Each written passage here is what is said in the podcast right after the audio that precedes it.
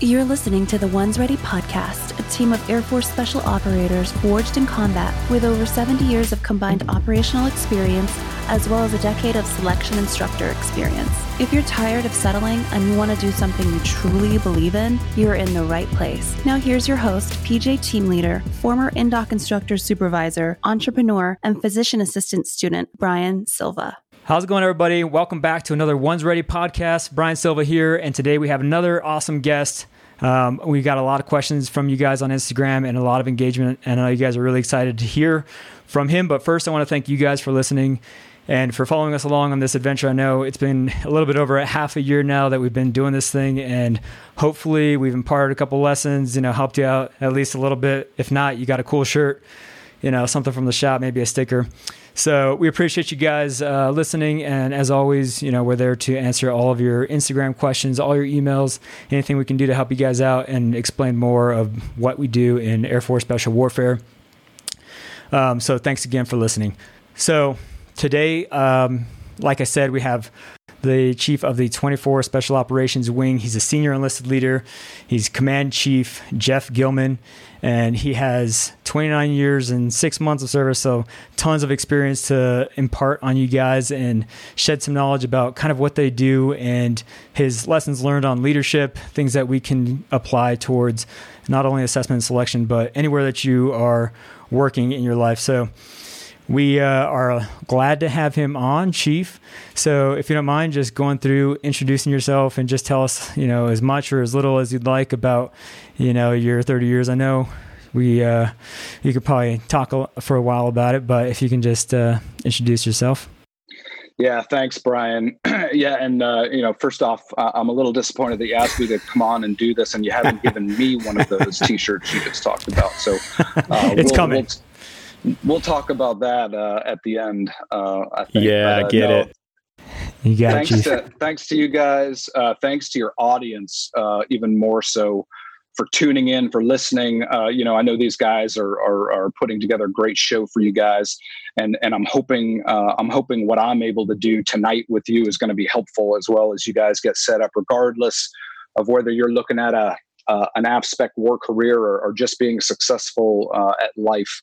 Uh, I think you know whenever you have someone who's willing to invest in you uh, in the way that uh, that we are trying to do tonight, I think it's always helpful. So. Um, yeah, I appreciate the opportunity to be here. So, uh, a little bit about myself. I grew up up in New England. went to high school, graduated in 1990. think about that. Let that sink in for a moment. and then uh, I joined the Marine Corps uh, actually out of high school, uh, enlisted, never had any uh, any intent to go to college. Uh, I was the kid that uh, when I was about 13 or 14, I was already finding the you know the the Navy SEAL, the Ranger, the Marine Recon, the the combat control posters, and my walls were already plastered with them. So I, I had a, a very defined vision for what I wanted to do, and and I've had the fortunate reality to have been able to to play that out for an actual career. So really to live out uh, a dream, a childhood dream of, of, what I wanted to do, and I've gotten to do it in peacetime, and I've gotten to do it in wartime, uh, which was pretty phenomenal, uh, and, and, certainly the experience of a lifetime. Um, and uh, something I'll never regret. So yeah, I spent uh, spent about four years in the Marine Corps. Uh, I was a force re- I, I was first actually a an infantry machine gunner was what I was initially trained to do um, and uh, really learned a lot. I was a young kid, uh, but I soon decided that uh, that that wasn't all there was for me. There was something more I wanted to be doing, and uh, and as I explored other options and uh, and and and went on a deployment where I was. Uh, working kind of side by side in a different capacity with with force recon teams that were deployed on the same ship with me, and I decided right out there uh, in Rota, Spain, when we were redeploying, they ran an indoc uh, out there, and I decided, you know, I got down in the well deck of the ship hmm. for about four months prior to that indoc, and uh, and you know, got on the VersaClimber and and uh, and jumped rope, and uh, I got in uh, some pretty wicked shape, and and I crushed. I crushed the indoc out there, and they they pulled me in. So real fortunate to have that opportunity. Got free fall and and scuba qualified when I was in the Marine Corps. was a was part of a uh, direct action team. I uh, was an explosive breacher, mechanical breacher for my for my platoon, and uh, and, and, got a lot of incredible experiences. Uh, soon decided that you know the the the way that you know, that kind of the nautical tradition and the way those guys deploy on ship uh, at least at the time, the way they did w- was certainly not something that I, I was interested in doing for a career. Uh, so I looked at some outside stuff. You know, I looked at uh, alcohol, tobacco, and firearms. I looked at the Department of Energy and and some other uh, uh, government organizations that, that do some pretty cool stuff here in the in the continental United States as well. Uh, and I stumbled upon really, you know, combat control teams and I had one friend who had already done it, and uh, I, I, ended up driving from Camp Lejeune, North Carolina, over to uh, to uh, Pope Air Force Base, where the combat control school was, and and I said, hey, you know, I'm I'm interested in what you guys do, and uh, decided on the spot to run through a, a pass test. Um, I did okay on the pass test. Um, you know, talked to some really some really smart guys that were uh, were were uh, you know prepping me essentially for for uh, the decision I had to make, and and it didn't take me long. I got there, and and that's really you know the that's what got me where I am today. So 25 years later, I've been a combat controller uh, the entire time in the Air Force, worked in special operations uh, that entire time, except for one four-year tour as a uh, as a training instructor, where I was uh, one of the uh, you know line instructors at the Combat Control School up in Pope, Pope Air Force Base in North Carolina. Uh, so you know that brings me through all of my tactical team training time and then through some command assignments at the squadron group and now the wing level where uh, i'm the, the senior enlisted leader for the, the 24th special operations wing which is about uh, you know give or take about 1900 uh, airmen strong. So uh, and that brings us uh, pretty much to present day. Nice. And on that vein i just want to just ask one quick question about that because um, a lot of guys are coming from like a different career field or they're older and they're trying to like get into the special the Air Force spec, spec war kind of thing. Since you trained for both, you know, recon and then uh, CCT, was it uh, a lot of different training? And what age were you when you came into uh, the Air Force?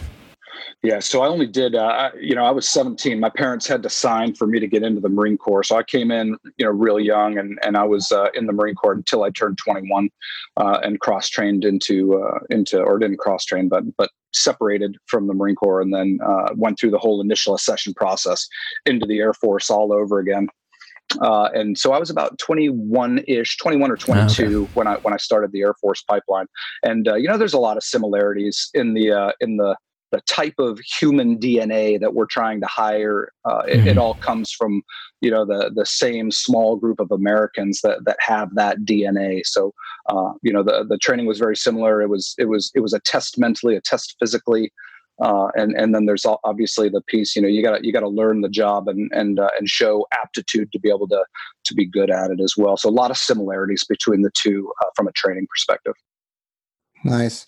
Well, Chief, you're in charge of, you said 1900 airmen at the 2-4 special operations wing which in, you know is comprised of combat controllers pjs uh, special reconnaissance tac ps vehicle maintenance you know riggers or afe um, intel all kind of personnel. And so how does this job differ as the senior enlisted leader to your jobs when you were running a squadron? Like, what is that difference between the squadron level and the wing level that you've experienced? Yeah, there's uh, there's a there, there's some similarities uh, that I'll talk about, and then there there are some some fairly large differences as well. So when you talk similarities, you know, I think every assignment that you have, when you know when when you start out as a uh, as just a uh, you know uh, a team member you know a, on a special tactics team there, there's duties and responsibilities associated with that position. Uh, and then as you advance in rank um, you know and you uh, you promote you get more responsibility and, and that works its way up progressively as you go through the airman tier the nco tier the senior nco tier and then once you become a chief. And so every one of those tiers prepares you for the next right? So you start you know you, you learn how to manage four people and then you learn how to manage 18 people and then you learn how to manage uh, you know a, a, few more. And, and you so you progressively get better at uh, both the leadership aspect of you know how do you how do you how do you com- command and control tactically you know the people that are under your charge but then also how do you care and feed for them right? Like how do you how do you uh, take care of them in the in the garrison environment when you're at home you're on a training trip? You know what's the what's what's the leadership uh, necessary from your perspective to, to make sure that you're taking care of families you're taking care of members you're making sure that you uh, you're you're developing them professionally you're developing them them, them personally um, you're making them ready uh, for the challenges of, of combat deployments uh, and, and, so to get better at doing those things, you got to start small. And then so, you know, none of those things change all the way up through a chief assignment at the squadron. You're doing all of those same functions. But as you as you get a little bit, you know, further on in uh, in your career and you lead at the squadron and, and higher level, you start to have to bring some of your focus up and out rather than down and in, right? So you can't only be focused on um, you know, t- care and feeding, taking care of, uh, you know, the, the troops under your charge, making sure the mission's happening, uh, by, you know, making sure they have the, you know, the right organization training and equipment. But you have to start looking up and out as well. And so you know as you progressively move beyond the squadron beyond the group and like where i am now and beyond uh, you know the amount of that energy that has to be placed up and out looking at strategy looking you know making sure that the vision for special tactics in my case for the 2-4 sal is nested within the vision of Air Force Special Operations Command, which is nested in the the, the SOCOM or Special Operations Command vision and uh, and developing strategy and making sure that I'm synchronized with my boss Colonel Allen and that you know the way we're leading out our efforts are are, are in line uh, with and, su- and supporting uh, other uh, you know initiatives. And uh, so probably the biggest difference but it doesn't change the fact that you still got to you know from a leadership perspective you still have to be uh, you still have to lead from the front. You still have to make sure that you are um, you know connected to the mission. You are competent at your job. And, and none of those things change regardless of whether you're an airman uh, on a team or whether you're the command chief of the wing. You still have to all of those same philosophies apply. They just change in nature as you as you move up and, and you gain experience. Um, so those are probably the major similarities and differences. Um, you know, probably more similarities than differences overall. Yeah, you you brought up a good point though, like uh, about the care and feeding for people. Everybody underneath your your charge or your care has different needs, whether it's the CCT, PJ, SR, TACPs, you know, the operators, or is it the support personnel? Everybody with within there has their own needs. And uh, you know as a senior list leader you've got to be cognizant and be able to empathize with those folks.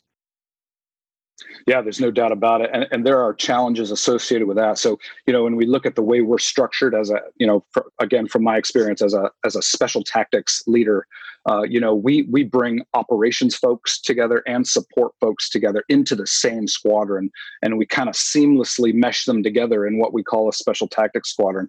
You know, other like when you talk about airframes in the Air Force, C-130s and and and other you know aircraft, and you know they have operations squadrons, and then they have separate support squadrons. So the way they uh, care and feed and support and professionally develop them are are, are really separate entities. Uh, we do all of that um, you know, so as a leader in a special tactics squadron, you do all of that for multiple AFSCs. I think I don't know the exact number off the top of my head, but I think it's about 32 different Air Force specialty hmm. codes in a special tactics squadron right now. And you, you don't have to be an expert on every single one of them but you have to know enough that that you can professionally develop them independent of, of all the other AFSC. So, you know, a combat controller, a special reconnaissance guy, a P, and a PJ, all are similar enough that if you're if you've grown up in the special tactics career field or if you uh, if you're an AFSPEC war leader, you can generally understand where they're walking because you've walked there yourself. But uh, you know, if, if you're going to lead all the others, which there are many more uh, in the squadron, those support AFSCs that are critical to the mission, you have to do your homework and you have to understand. You have to you have to learn who they are, where they came from, what other assignments they've had, what other MAJCOMs they've served in. Uh, and then what what are the defining pieces of their career that's going to make them promotable to the next rank? Because it's not the same as the operator AFSCs, and, and, it's a whole lot of work. And again, you have to start small. So you know when you're an airman on the team, making relationships with those guys and your support staff, and make and, and learning what they do early, and then as you grow, not you know not kind of putting up the wall and focusing on just ops and what we do but but learning about the holistic runnings of a squadron gives you a huge advantage when you become a, an, an operation superintendent or a squadron level leader or beyond so and, and you know i just had i had the fortune of uh, you know making a lot of friends in combat mission support over the years and and I didn't do it by you know on purpose because I thought it was going to make me better at being a leader in ST. Uh, I think I just took the time to to get to know people, and and that's just part of uh, you know what what I would encourage everyone to do. You know, like if if you're not meeting new people and learning about them and being curious, uh, then then you know you're you're probably going to miss the boat on a lot of opportunity to to learn about people and to learn from people. So uh, you know that, that was just good fortune on my part. Yeah, absolutely, Chief for you guys out there listening, it's the same thing. You know, when you're on team, those guys that you are on the gun with and running with, rucking with every single day, taping your gear up with, that's when all the bonding and everything happens. You know, getting to know the person that's next to you, and that way you put a little bit of stake in what they're doing. You guys form a team, and then it's the same thing when you go down range. You know, you're constantly trying to bond with the people around you because you never know what you're going to be doing. So I think that was a great point for those that are going to go through selection also. Yeah, absolutely. And Chief, you, you very briefly described, you know, leadership at the highest levels, you know, 10, 12, 15 levels up of leadership. So I want to take you all the way back, like to when you were a follower. So you have to be a good follower before you're a good leader. What would you say you, you focused on to be a good follower on the teams from the very beginning that sets you up to be the leader that you are of 1900 airmen and 17 or 18 AFSCs now? Yeah. Use your ears more than your mouth. Perfect. I, I, think love it. Really, yeah. like that's you know that's the core of it, right? Like if you if, if you're not willing to take critical feedback, if um, if you're defensive in nature about uh, being told that you're not perfect, uh, then you're not going to go far. Uh, because you know, I'll tell you, like 30 years of service now, working for an 06, uh, formerly working for General Tudor when he was the wing commander. You know, I, I have to be wrong every single day, right? Like when we go into strategy meetings or when we're looking at, you know, uh, a vision, trying to develop a vision for what um, what we look like within AFSOC in 10 years or 15 years and 20 years, you know, and we're spitballing, uh, trying to figure things out based on the national security strategy and, and, and other predictive documents about what things look like in the future you know, if you can't sit in that meeting and have someone look at you and say, "No, man, that's that that's not going to happen," or "You're wrong," or, you're just wrong. Like that's not the right way to look at this. Uh, then then then you're not going to be effective, right? So I think using your ears um, more than your mouth, being able to follow, being able to listen. Um, I think you know at the core of it, it's about just disciplined execution, right? At some level, you just have to be able to follow orders, right? Like disciplined professionalism. If you know trust that your leaders know what they're doing trust that they're going to develop you and uh, and just listen and follow right? And, and, it really comes down to that and, and do everything to the best of your ability. Uh, if you're always putting your team before yourself you're never going to go wrong. If you ever find yourself you know we, we have you know when you're talking about um, you know there's uh, um, you know when it, whether we're in tactical operations or whether you're in the rear you know there's kind of an order that you take care of things right? Like so you take care of um, team gear first if you're doing cleanup after a mission right? You take care of team gear you take care of personal gear and then you take care of yourself. And and if you con- if you use that as kind of a mantra for the way you go through life and the way you engage in every situation professionally you you look at hey how can i make the team better first? How can i take care of the team's mission first? Okay once i've done that now let me take care of the gear that's helping make me successful. Okay now that that's all done okay what do i need to do for myself and, and if you con- if you go through life uh, and you train with that always in your head and you're always looking for an opportunity um, to to advance the position of your team what can i do to make things better for the team um, you're you're you're always going to be on the right side of the decision uh, so I think you know when I rewind and, and I look at maybe the, some of the things that I did right, I think I was probably a decent follower. I came you know I, I came in with eyes wide open, uh, knowing that I knew nothing.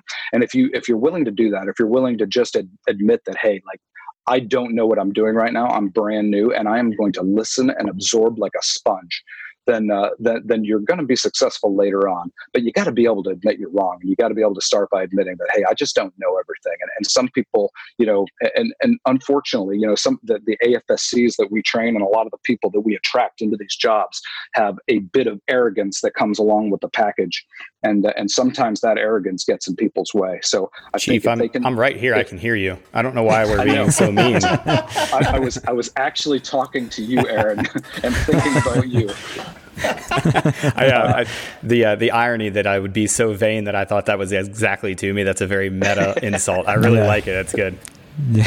no, but that's that, that's really it. I mean, you know, from it, it's it's so simple, but it, it's it, it's simply difficult. I guess you know what I mean. To to be that guy that just be the sponge, do what you're told, do it well, always be on time, on target, with the right uniform on, and and start there. And if you can start doing that well, then you're probably going to be successful as you advance.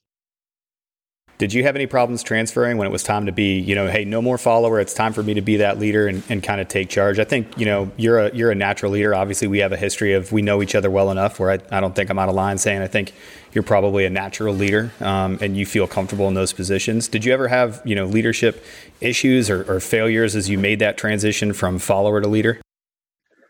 I, I don't think so. I mean, I, it would probably be more appropriate for you to ask those around me at the time. You know, I think there's always a there's a growth period in every in every major change. Uh, so you know, I'm sure there was a growth period for me as well.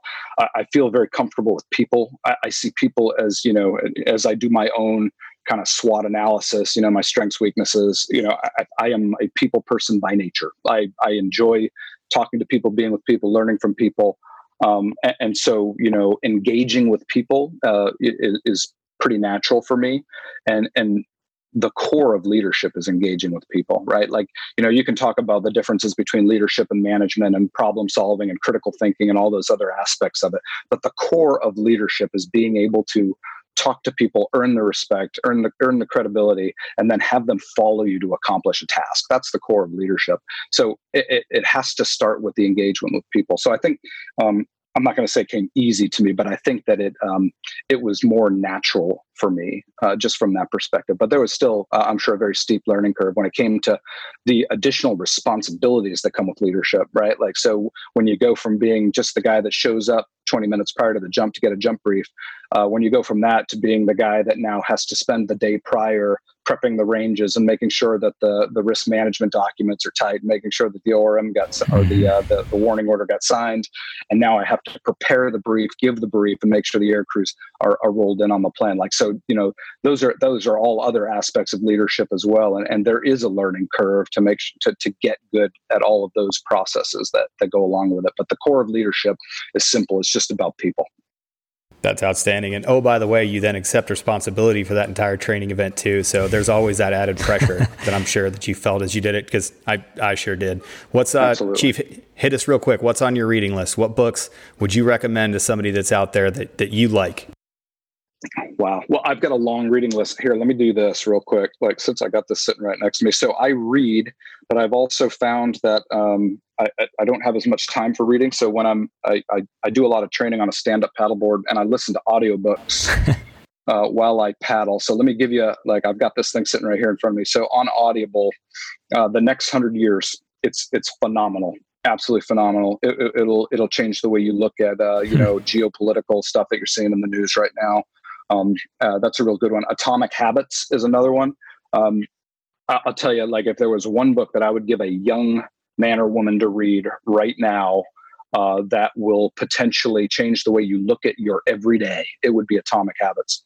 Uh, it, it, really talks about, like, you know, the little things that you do every day, the sum total of all the little things you do, and the systems that you build into your life to enable the successful accomplishments of these little things uh, so that you at the end of every day you have accomplished your task and you've moved moved yourself forward toward your goals. So it, it's not just a goal book. There's a lot of goal books out there that talk about you know how to set goals and how to build strategies and inch stones and milestones and all that. But this is this talks more about the systems of your life that you build into your everyday that enable you to meet your goals. And it is absolutely, uh, I mean, to me, it was mind blowing. It's not rocket science, like it's not stuff stuff that's going to blow your mind. But when you when you hear the way it's talked about and the way you can apply it every day. Uh, I wish I would have read it 20 years ago. So uh, I hmm. would say uh, that's on there. Um, of course, every every human should read Viktor Frankl's Man's Search for Meaning. Uh, that is, I've I've read that book now three times, and and every time, like I find, you know, I'll I'll I'll, I'll be a sobbing mess in a in a dark room in the house sometimes just reading about you know and thinking about you know I, I need to I need to be happier with what I have more often mm. because my life is incredible. It's absolutely incredible, and I am wealthy in so many ways. And when you read about you know uh, things like that and how he specifically reacted to to the situation he was placed in and uh, uh, as a Jew in, in a camp uh, during World War II, I'll tell you it'll change your life. If you haven't read it, you need to. Call Sign Chaos. You got to read Call Sign Chaos. I mean, greatest Secretary of Defense, the uh, Saint the General Mattis.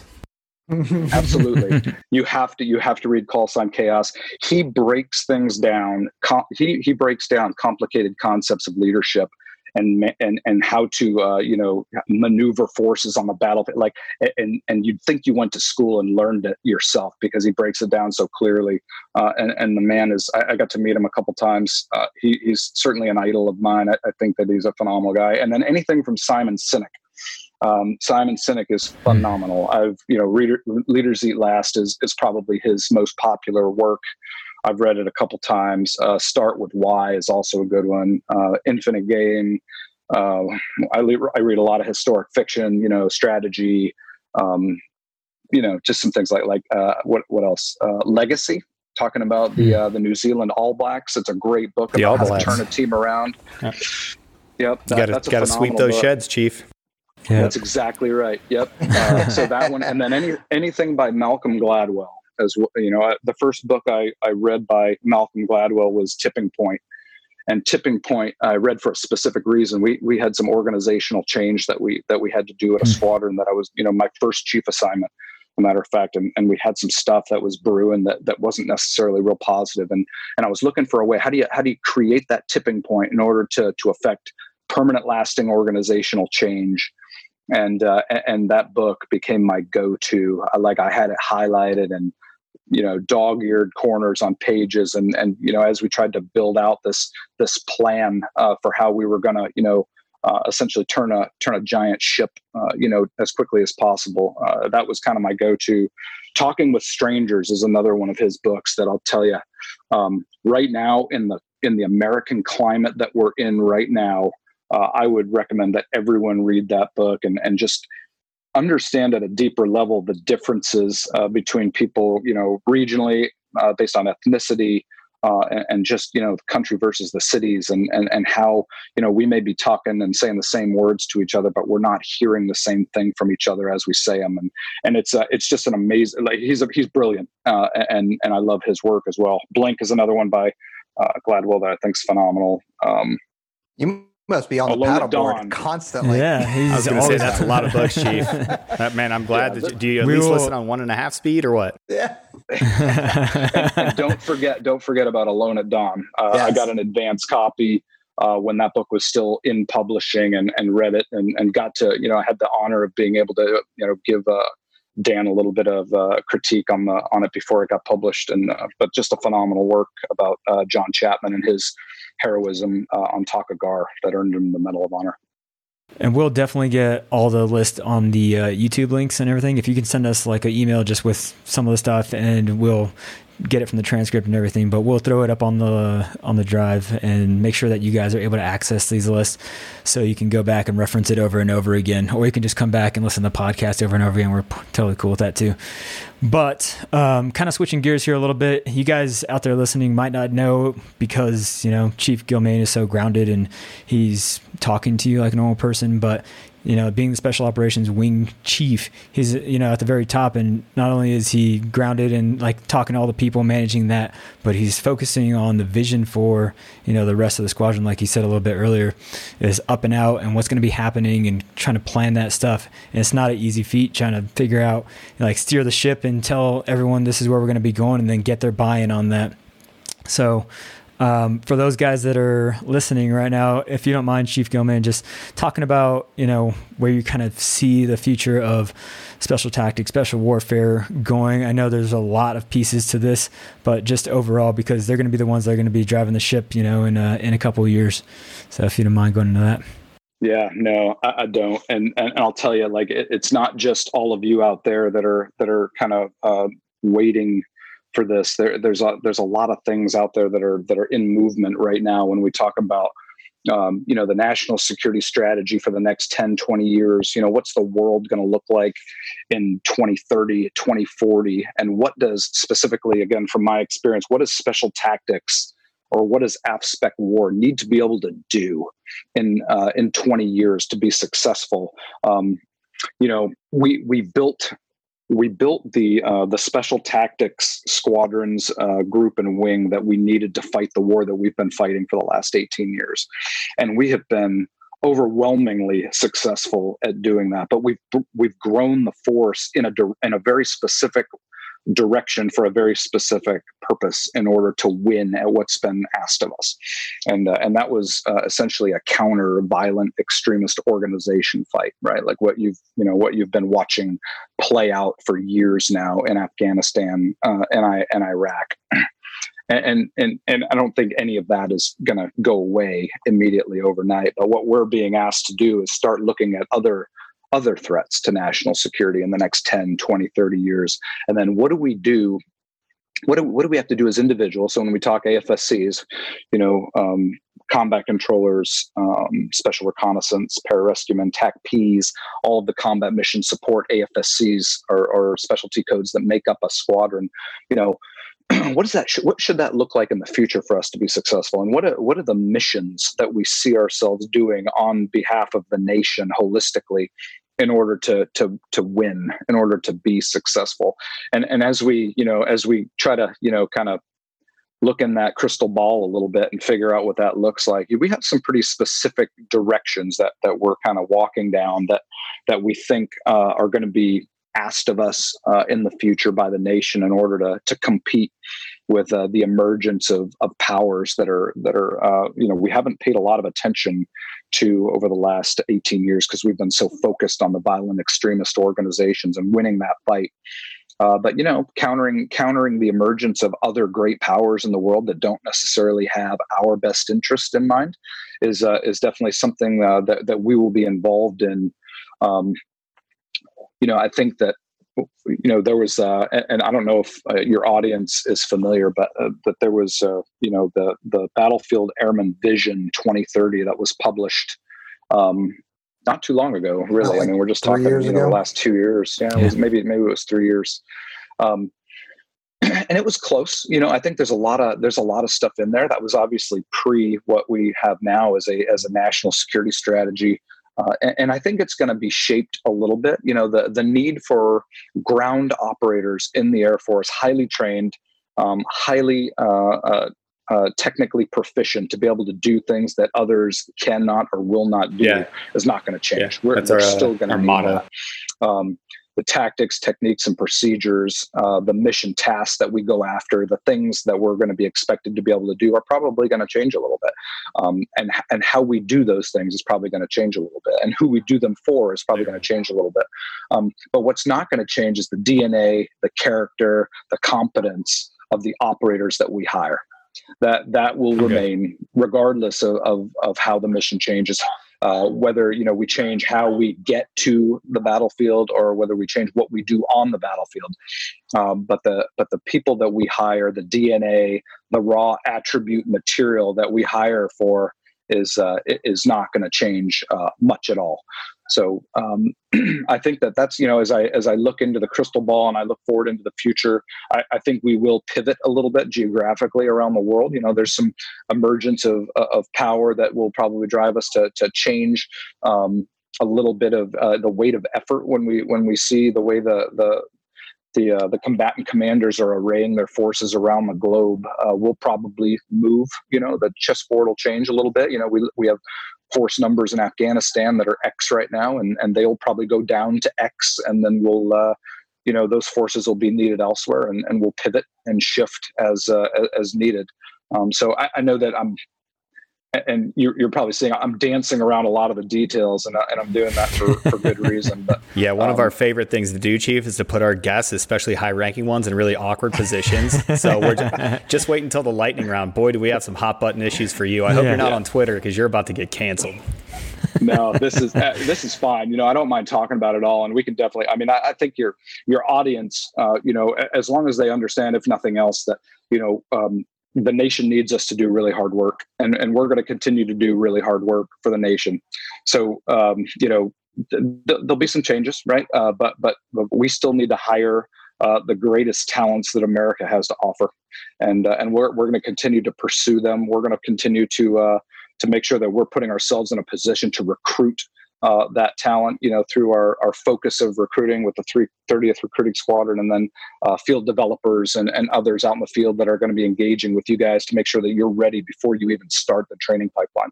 So, uh, you know, that, that's probably about the best answer I can give you. Yeah, those nice. developers, we love that program. We've been trying to, you know, get somebody on to talk about the development program for a long time. That's one hole that we've had. So I don't know if you have any pull, but we'd love to get one of those T3I developers on here. I'll look into that for you.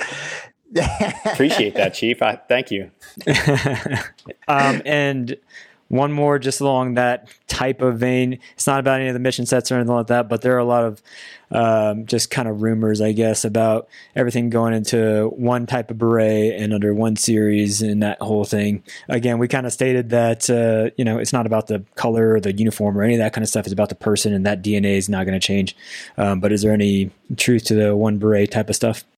It's certainly been talked about. So you know, uh, we we made some huge wins. So you know, the the BA or Battlefield Airman Vision 2030 that that that we just talked about just a little bit. That that's you know going to morph over time. That was born out of a force improvement process that that was um, put into motion by Headquarters Air Force in order to look at AF spec war holistically and figure out how can we do business better. Uh, and as as that analysis was done, you know, the the Special Warfare Training Wing uh, that now is is working on our behalf in Air Education and Training Command to make sure that we're you know merging pipelines and making the pipelines better, bringing all of these AFSCs together to train efficiently through the pipeline instead of separate in a in a completely disaggregated nature. So um, you know that that was born out of that. We also have an increased advocacy in the Pentagon now for Air Force. Um, um, spec war um, um, organizations. So you know, there, there's a lot that came out of that force improvement process. One of those things also that came out of there was the one Z Air Force Specialty Code, and and you know, for a lot of you guys that are listening, I probably it doesn't mean a whole lot, but you know, uh, from my perspective, having had a, a, specific Air Force specialty my entire career that was very different from the pararescueman that stood right next to me. And you know you know and on mission was you know either right in front of me or right behind me. Uh, was always strange to me that you know they they were a 1t coded afsc and i was a 1c coded afsc and i never really understood why that was. Um, and, and that is now corrected. So now we have what we call the 1z AFS or Air Force specialty, where all of these combat AFSCs that do largely similar work, you know, differences here and there clearly, uh, are now in the same AFSC or Air Force Specialty Code bucket. Which again, you know, the nuances of that to me are phenomenal. You guys, you know, you, you won't appreciate the the magnitude of that that difference now, but someday you likely will. It just means increased advocacy. Um, it really streamlined the way we hire. It streamlines the way we train. It streamlines the way we manage the force. Uh, so a lot of real goodness came out of that. So, you know, uh, there there have been there's been talk about you know so since hey we're all one z's now why don't we wear the same hat? Um, and, and, you know i think we talked about that a lot when we were you know about a about a year and a half ago when it was all but imminent that we were going to be moving all of the rescue forces from the air force or at least the, the guardian angel forces in the air force were going to be coming into afsoc or at least so we thought. Um, you know that's when we, we, actually sat around a conference room in the uh, in, in the 24 SAO. And, and I had a bunch of PJ leaders from Air Combat Command, and I had a bunch of controller leaders from AFSOC, and, and we talked about it. And uh, we didn't come to any conclusions. I think, you know, there was some agree to disagree on whether it's worth doing or whether it's the right thing to do, or what does it do to our heritage? You know, what does it do to you know, um, you know the, the historical ties to the rescue community, uh, which are deep for pararescue, very deep. Uh, and then the same thing on the on the uh, combat control side. So I, I, would say that you know it's not inconceivable to me that at some point in the future that conversation could happen again. But I mean, I we're not having that conversation right now. I think we're we're doing a lot of really hard work to make sure that we're um, we're managing the force the way it should be managed right now. That we're growing into uh, the new missions and structures that may emerge out of this vision that we're looking at moving forward. But uh, right now, uh, you know, those conversations about you know the beret or or what we should or shouldn't be wearing uh, are are not happening currently. Oh, that's good. Um, and I think that that's I mean, you know, call call me non-empathetic or whatever you call it but i mean it's it's a beret. And i think that we have bigger issues that we need to discuss and solve than a uh, singular beret but that's that's just me. Yeah yeah, we've always been early adopters here, Chief. So yeah, you're you're yeah. you're in good company here. We uh, we ask because it's on everybody's mind, and we got a couple yeah. questions on it. But I think we all uh, we all feel the same way here. So got to crush rumors yeah, over I here. mean, there's some you know from a cultural perspective as we grow together. Clearly, the pipelines are being you know pushed together closer and closer year after year. Uh, you know, I, it's hard to you know stranger things have happened in 10 20 years than uh, than than merging career fields closer than they are right now but uh, but like i said I, I, think that's that's that's some time away if we're going to talk about it again. Yeah yeah definitely. Well i want to bring it back a little bit uh, to people since we know that that's what makes special tactics the air force dod and and private sector run. So what are some of the key traits that you look for in your not only i mean let's first let's look at maybe your enlisted force. What are some of those traits that you look for in there? And then i'd like to also know what you look for in your officers. Yeah. Um, you know we hire for you know there there is a very specific attribute model um, that that we use when when we're hiring AFSPEC war airmen you know that, that go into the pipeline. Uh, and we use a very similar attribute model for um, for special tactics officers and CROs as well. They're not they're not real different. It all starts with you know and, and we talked a little bit about you know DNA earlier. Um, it, it starts with uh, I think character. So if I was going to, you know, put my finger on one thing, you gotta you hire someone with character. You're always going to know what you get, right? It it doesn't mean they're competent. It doesn't mean that they're going to be good at their job, but it means, you know, if, if you hire someone with good character, they're always going to try, right? They're always going to have drive. They're always going to be hardworking. They're always going to be someone you can count on. That's character. Um, competence uh, is something that, that's separate but equally as, port, as important, right? Because you can have a guy with a guy with great character, but if he can't solve the problem you need him to solve, then then it's not worth a lot. So, I think you know you talk about character and competence.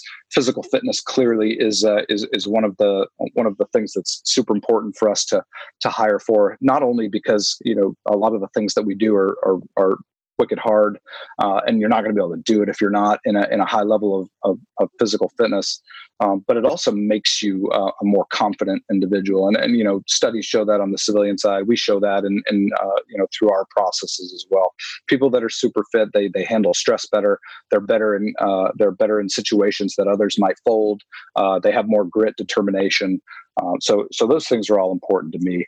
Um, on the leadership part, you know, there's one you know piece and you don't often hear you know kind of steely-eyed killers that lead and SOF organizations talk a lot about this but but you really have to care right and i i say that from the perspective that um, you know if you boil everything else away you you have to care about the people that you're leading uh, you have to care about doing things right. You have to care about being good at your job. You have to care about the mission and, and what your overall, you know, if, if we're gonna if we're gonna make decisions to to potentially put our lives on the line for something, uh, you have to really care or you're not going to be invested, right? So, you know, a byproduct of, of caring is passion. Passion is fuel.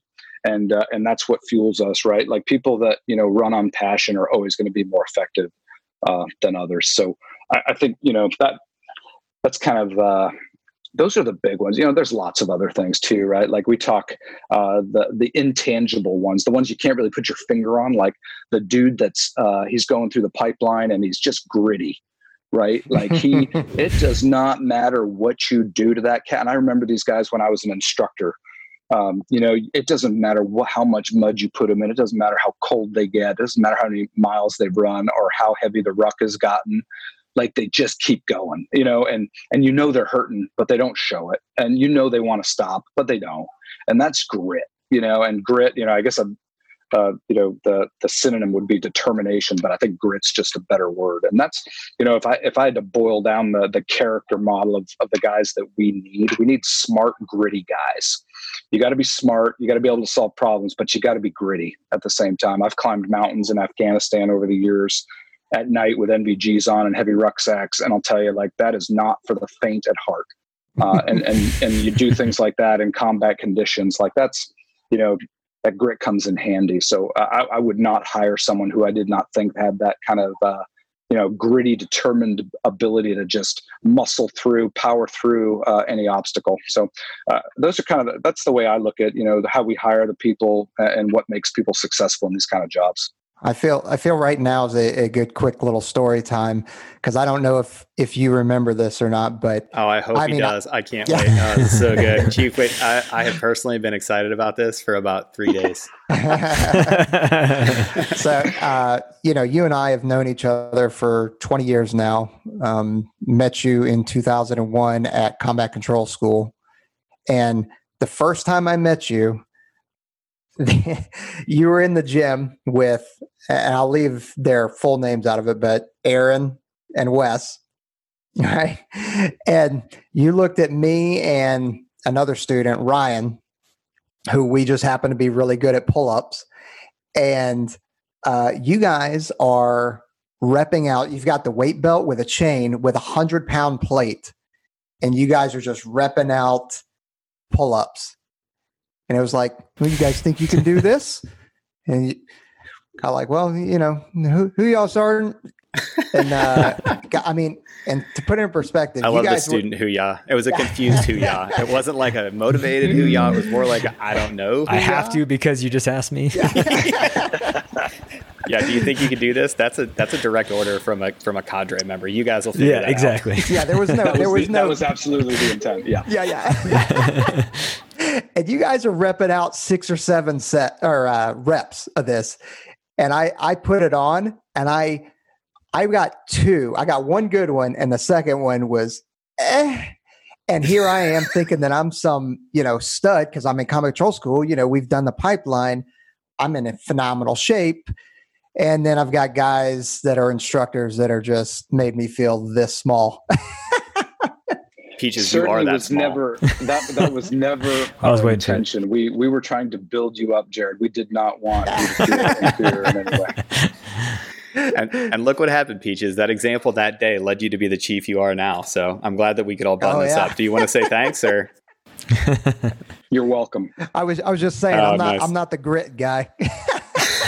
I, I, do like that, and you know, we just had Mr. Mr. Trey Free on, so that podcast is going to drop. It'll drop uh, before this one comes out, but he described it great. He said, you know, I can't tell you what it is, but you'll know it when you see it, and you want that to be in in, in your area and, and on your team. So I think that was a great way of of you describing it. So, Chief, we were we were joking before we got on how many questions we got on on the Instagram. We we literally got a ton. Some of them were really good. Some of them were really bad. We're just going to answer or ask you the good ones. Um, so first of all, whoever runs the uh, AF Spec Ops command uh, Instagram is is rope a doping you here a little bit. They want to know what are your plans after the two four Sal. Like, have you had enough after thirty years? Are you going to stay engaged with the community? What are your plans? What's next for you? well, I've got a I've got a few things that I'm uh, that I'm looking at. I don't want to talk about you know some specific companies uh, that I'm I'm currently talking to. I, I suppose courting is probably the right word. Uh, I am, you know, I'll, I'll, be separating. So, you know, 30 years is is higher tenure uh, for a chief unless you get a waiver past 30 years. So, hmm. uh, I'm definitely on. I have a, an approved retirement. I am on my way out. Um, I would like to, you know, maintain a connection to the community. I don't know exactly what capacity that will be in yet. Uh, I'm hoping in a in a mentoring role. I think my passion's in mentoring and teaching. Uh, so I am looking at you know uh, a certain company that uh, that I actually had a, a, phone call today where we talked a little bit about um, opportunities for me to to, to run training uh, for them. So um, you know I'm engaged with the right people to have those conversations. I've loved you know this is I tell people all the time. Um, this has been a 30 year career where I've never felt like I I go to work every day um, it's you know it's what i do right? This is what i wake up for every day. I go to work and, and i solve problems for people and uh, and i make problems for other people. And and that's an that's an incredible that's an incredible career to have. You know as i look back and, and 30 years clearly we've had some some regrettable um, incidents and tragic things happen over the years you know with both uh, you know many of my personal friends that uh, that we've that we've buried in arlington and other places. Uh, but you know, I, they they all died uh, doing exactly what they wanted to be doing, and and and I look at it the same way. Um, I, I, have enjoyed every single day, even when the worst of things was happening, even uh, under the the you know the the strain of combat or the strain of uh, you know 50 hour work weeks and grinding it out on the computer uh, now, which is, you know, I, I, I, fight with a pen and a keyboard versus uh, a rifle and a pistol. Um, but uh, but yeah, I, I want to stay engaged with the community. I'm still passionate about what you guys are going to continue to do and and how this thing shapes up into the future and the problems that you're asked to solve in the future and and uh, the uh, the enemies that you go up against in the future, which is you know history tells us anything, it tells us uh, that that you know that this conflict won't be the last conflict. So, uh, yeah, I'm I'm passionate about that. So I have nothing definitive right now, but I do know I'll be doing a bit of a I'll I'll be interning for a period of time, and then I'll I'll take some leave. Uh, and then I'll uh, I'll start the the next life, uh, whatever that is. Uh, I'm not not squarely determined yet. That was a great answer. Uh, what another one from the Instagram page? What is your biggest challenge mentally? Like, where is it that you just find we all have that that voice that nags us in the back of the head, and and we can hear it speak in that negative self talk? What's your biggest challenge mentally? Um, you know, during your work today. Yeah, I think uh, you know there's uh, there's a lot of problems out there to solve, right? And and you know there's only so much time in the day. There's only so much time in the week, uh, and and I think sometimes it's really easy to to get a little. Um, I would say uh, defeated is not that's too strong of a word, but feeling like your energy is not producing what it should be producing. Uh, and it's easy to to let that kind of to get in your own way after a while let that get in your head because things you know things move at the speed of of bureaucracy and a lot of times when you're trying to move big rocks, those big rocks don't move real fast. So I, I would say if you know if that that that would be a frustration for sure. And uh, and and if you let it fester, uh, it can certainly be more than that. I would say that's probably the biggest one. You know, because you know in my world right now, uh, we, we're trying to move some very big rocks, and uh, and and and um, you know moving those coordinating uh, the right you know directorates with the right expertise to bring together the teams to help solve the problems and then to produce the documents and get them approved and run them up the chain. And you know all of those things just take staff time and energy and leaders uh, having a meeting and then a subsequent meeting and then a follow-up meeting and then an IPR and and uh, and and so you know when you're trying to move many things all at the same time and and and, and do them all well you know it just it's a uh, it, it's a challenging process for sure. Um, so I would say that's probably you know like day to day you know just the speed that we can really affect real positive change is, is a challenge Got it. Got it. Yeah, that's and and again, I, I can't imagine like some of the programs and some of the changes you're you're having to make and the amount of follow through. Like I can understand at least to some level how how frustrating that that really must have been. How about uh when you came in? Did you ever think that you'd be at, at your position now? Did you ever have any any idea that you'd be the the two four uh, SAL command chief? Like, no, I uh, I didn't even know what a promotion was. I uh, I came in, you know, li- literally, I was that w- eyes wide open kid that like you're telling me you're gonna you're gonna give me a paycheck, um, you're gonna teach me how to shoot machine guns, um, you're gonna give me a chow hall to eat at every day, and and a, and a rack to sleep in. I can, you know, I had a, a seven or an '87 Jeep CJ7 that I could park in the parking lot, go downtown when I need to. Man, like I was, uh, you know, I was like a pig in shit. Um, so no, I never, you know, and nice. I never really got away from that. Like I, I lived that way, real Spartan for a long time, you know, until you get married and you start, you know, setting up some roots and building, you know, a, you know, a, a little depth into your life with your family. But, uh, but I really, um, no, I didn't. I didn't. I didn't. I never strive for promotion.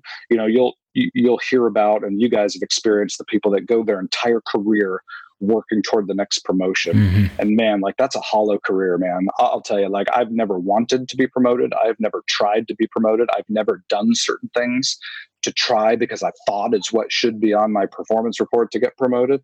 I've never uh, I've never joined certain clubs because someone told me, "Hey, if you join this club and you have that on your performance report, that'll help you." I've never done any of these things. I, I focused on uh, you know caring for people, understanding my job, being competent, troop leading, uh, always being there when people asked for help, always being the guy that raised his hand when, when hey, when there's a deployment coming up and so and so can't go, or or their wife's having a baby, and we just we need to fill this last second deployment billet. Man, put your hand in the air and go do it because it's the right thing to do.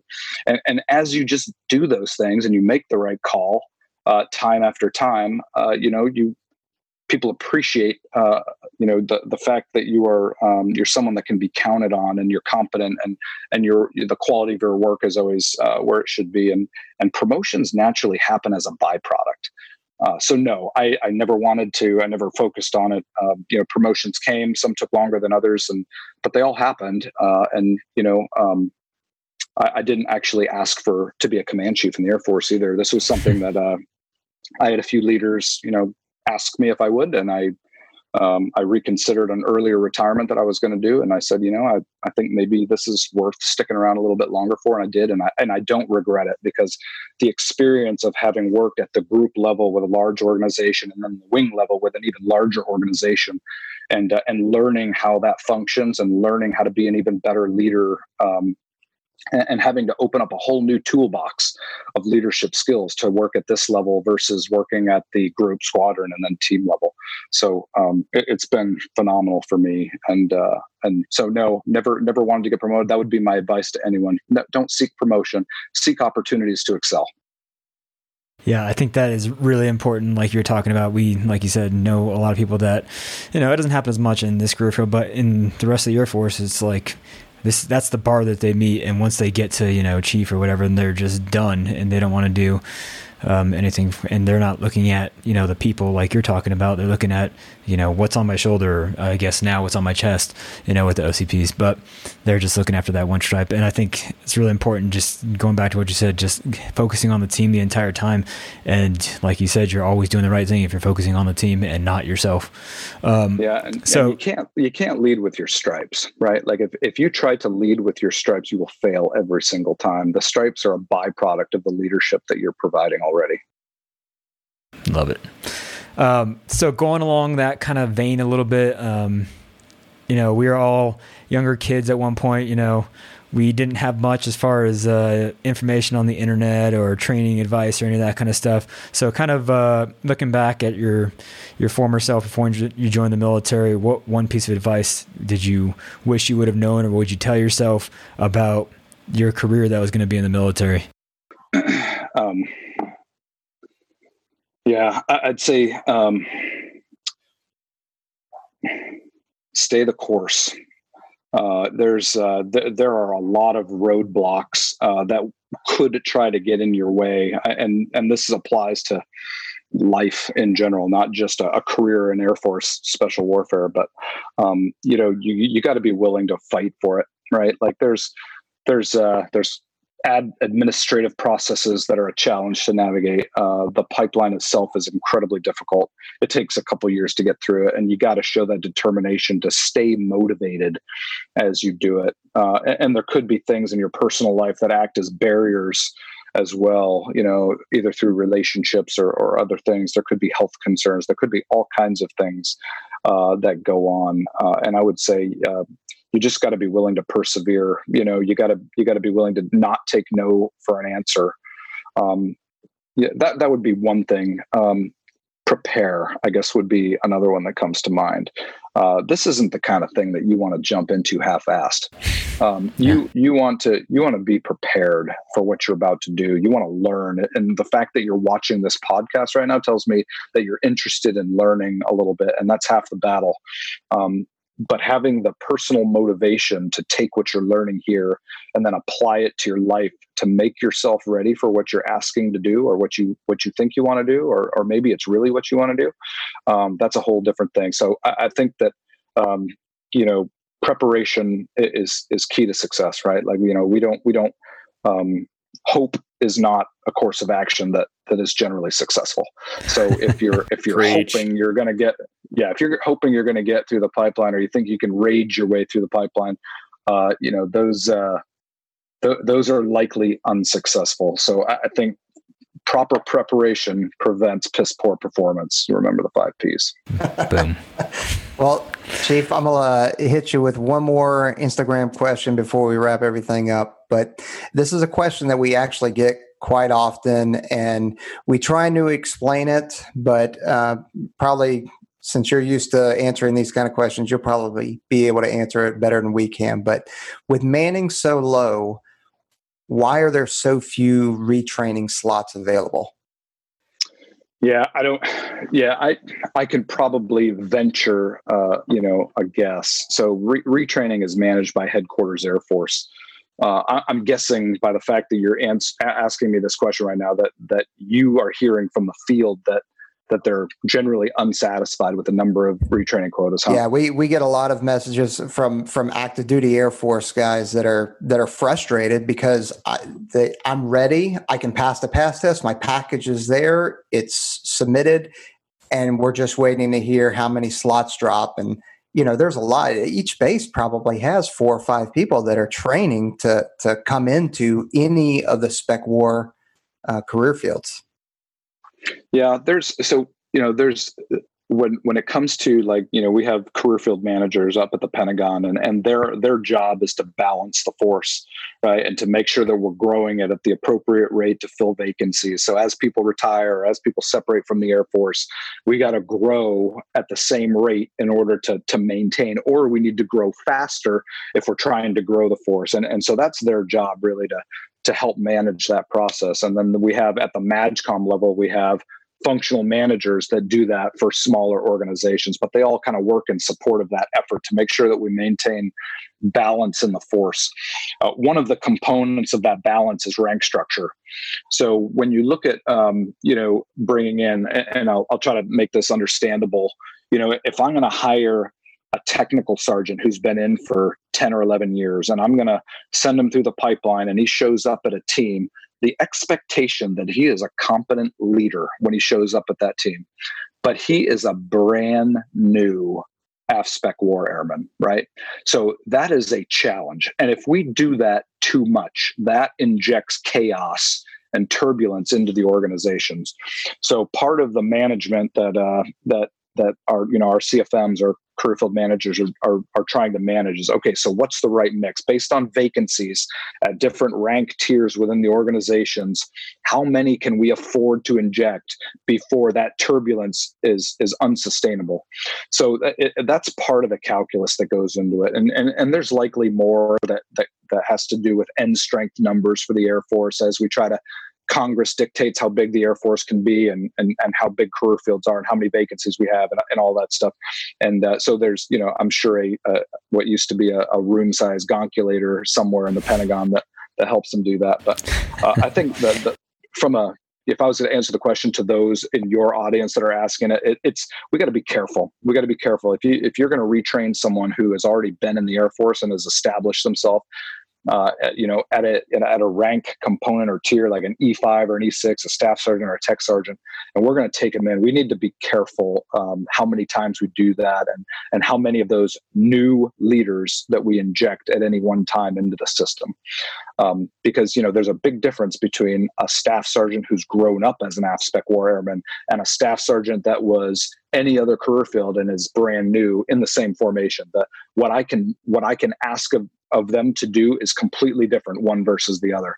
So we just got to be careful with that. And and some people are super successful right? I've know guys that have come over as a master sergeant or made master sergeant in the mm-hmm. pipeline mm-hmm. and have embedded into teams and been highly successful. And then there's others that we've done that with at the staff or tech sergeant level that uh, that it hasn't gone well at all. So that's uh, chief that's, i'm that's right here. we already answer. talked about this No, Aaron, you're you're like the subject matter expert for every point I'm trying to make tonight.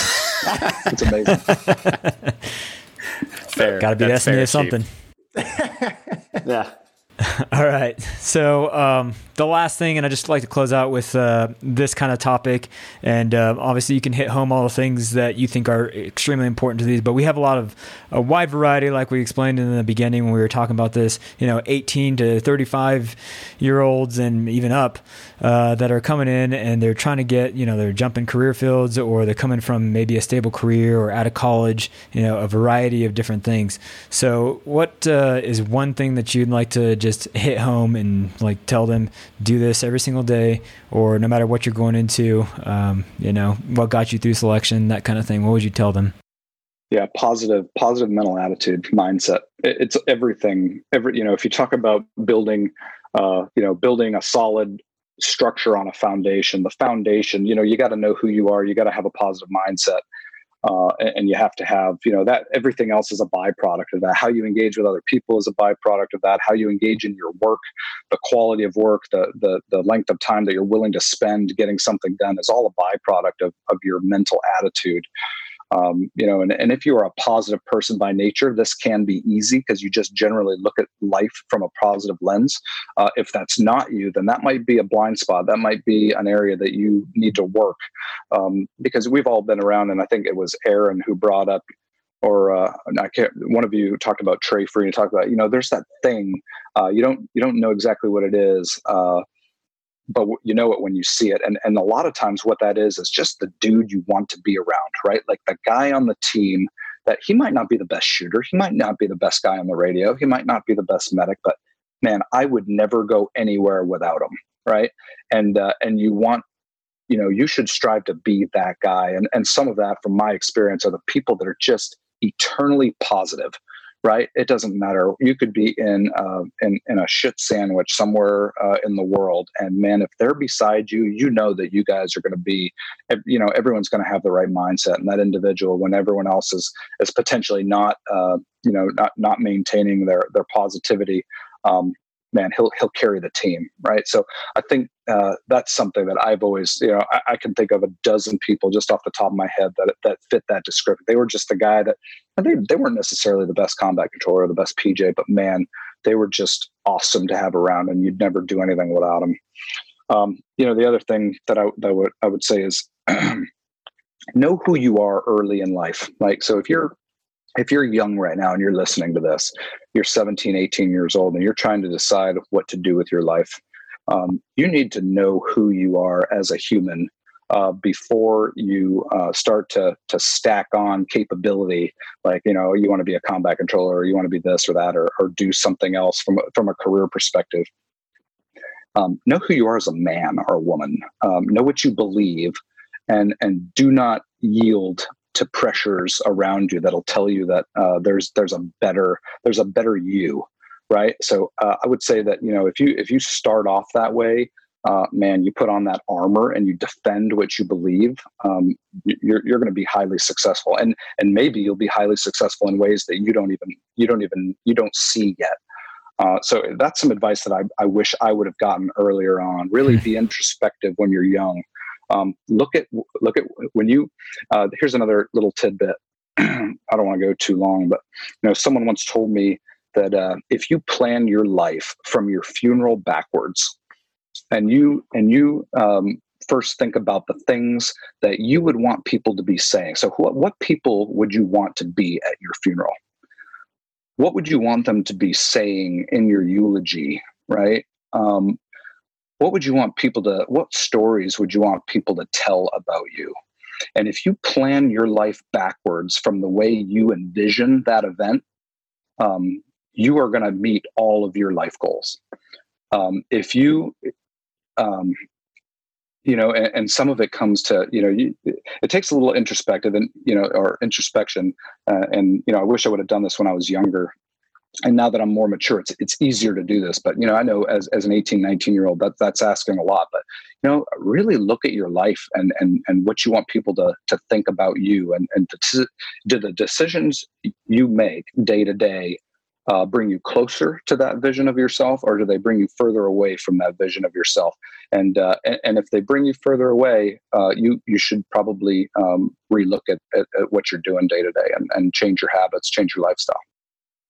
I think that is super important because a lot of the guys we talk to, like you said, they're young. They're like, I have time. I have time to, you know, grow into myself. I have time to, to do whatever, you know, I don't, I don't really need to start doing anything until I'm like 25, 30, that kind of thing. And those people, once you, if you can get out of school earlier or whatever and do just like the chief said and figure out the person that you are, earlier in life and the earlier that you do that you know the more you can stack on stuff because it's kind of like you know you have a four cylinder engine when you start out with and then you start building your frame before you start adding on patches and nice things because uh, really what matters is the engine and what's going to drive you further not the fancy things that are going to be on the outside like the badges and all that stuff so I think that is super important. So you guys out there are listening, uh, make sure that you are doing that. Um, so I'm just going to kind of recap some of the things that we talked about real quick. And again, we appreciate you, Chief, coming on the show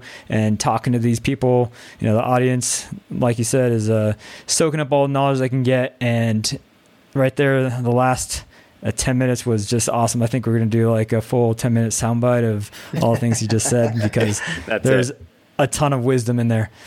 Um, but the other stuff, you know, like uh, like we were talking about in the beginning, Chief, with over his 30 years of you know being in the Marine Corps to recon, going through multiple selections, and kind of building himself into the person that he eventually became, but not intending on getting that position uh, because he was focusing on rank or focusing on any of the other, you know, other things that would be like those little badges and like oh nice to have. But he focused in on the team and i think that is um, super important. And it starts from day one when you step in the door in the Air Force. Those people are always going to remember you for the rest of your life, like like uh, Chief Peaches or soon to be Chief Peaches and Chief Gilman were talking about.